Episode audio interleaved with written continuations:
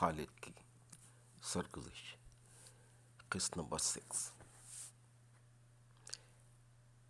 کاغذ کی کشتی تھی، مٹی کا کنارہ تھا، کھیلنے کی مستی تھی۔ دل یہ آوارہ تھا۔ کہاں آ گئے یہ سمجھداری کی دنیا میں؟ وہ نادان بچپن ہی کتنا پیارا تھا۔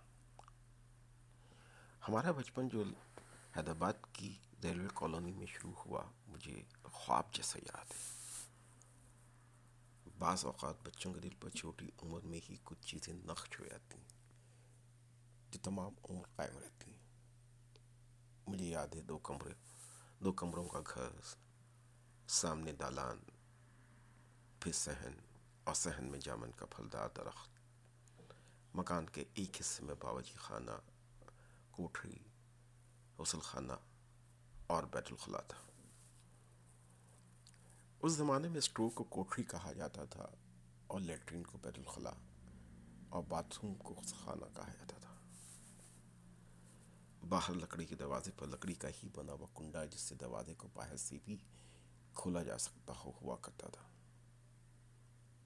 چوری چوکاری کا اس زمانے میں زیادہ کھٹکا نہیں ہوتا تھا۔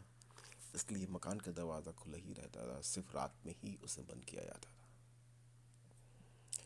اس زمانے میں مکانوں میں نجی زندگی یا تنہائی کا کوئی تصور ہی نہیں تھا ہانڈی لکڑی کے چولہے پر پکتی تھی، فرش کا کوئی تصور نہیں تھا۔ اور پانی کو ٹھنڈا رکھنے کے لیے کورے مٹکے اور سراہیاں استعمال ہوتی تھیں۔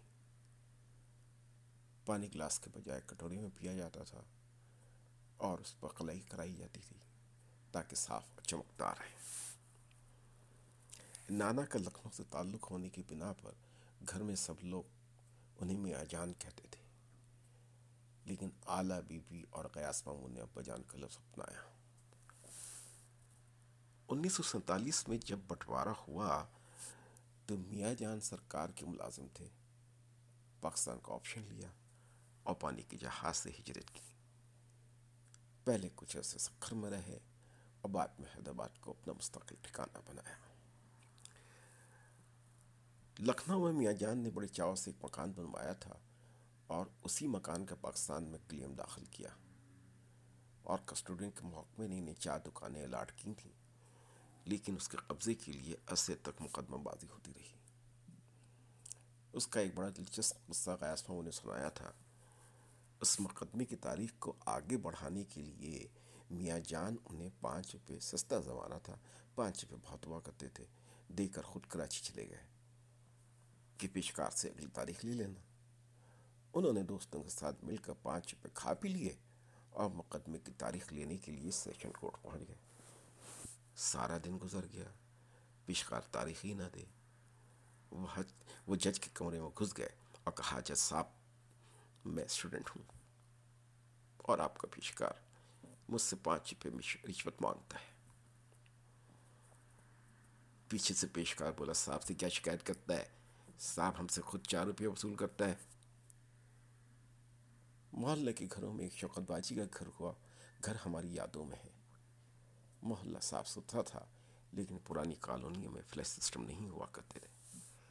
پورے محلے میں صرف ایک شوقت باجی کا گھر تھا جہاں ریڈیو ہوا کرتا تھا۔ اور پورے محلے کے لڑکے اور بچے ان کی کھڑکی سے لگ کر کرکٹ کی کامنٹری سنتے تھے۔ عمر قریشی اور جمشید ماکر کی کامنٹ کی کامنٹری کا منظر نامہ بڑا اعلیٰ ہوتا تھا۔ ہر چوک کے چھکے پر لڑکے بھنگڑا ڈالتے تھے۔ نصرت خالہ کے بیٹے، ان کی پیدائش تو ہمیں یاد نہیں کیونکہ ہم دونوں کی عمر میں زیادہ فرق نہیں ہے۔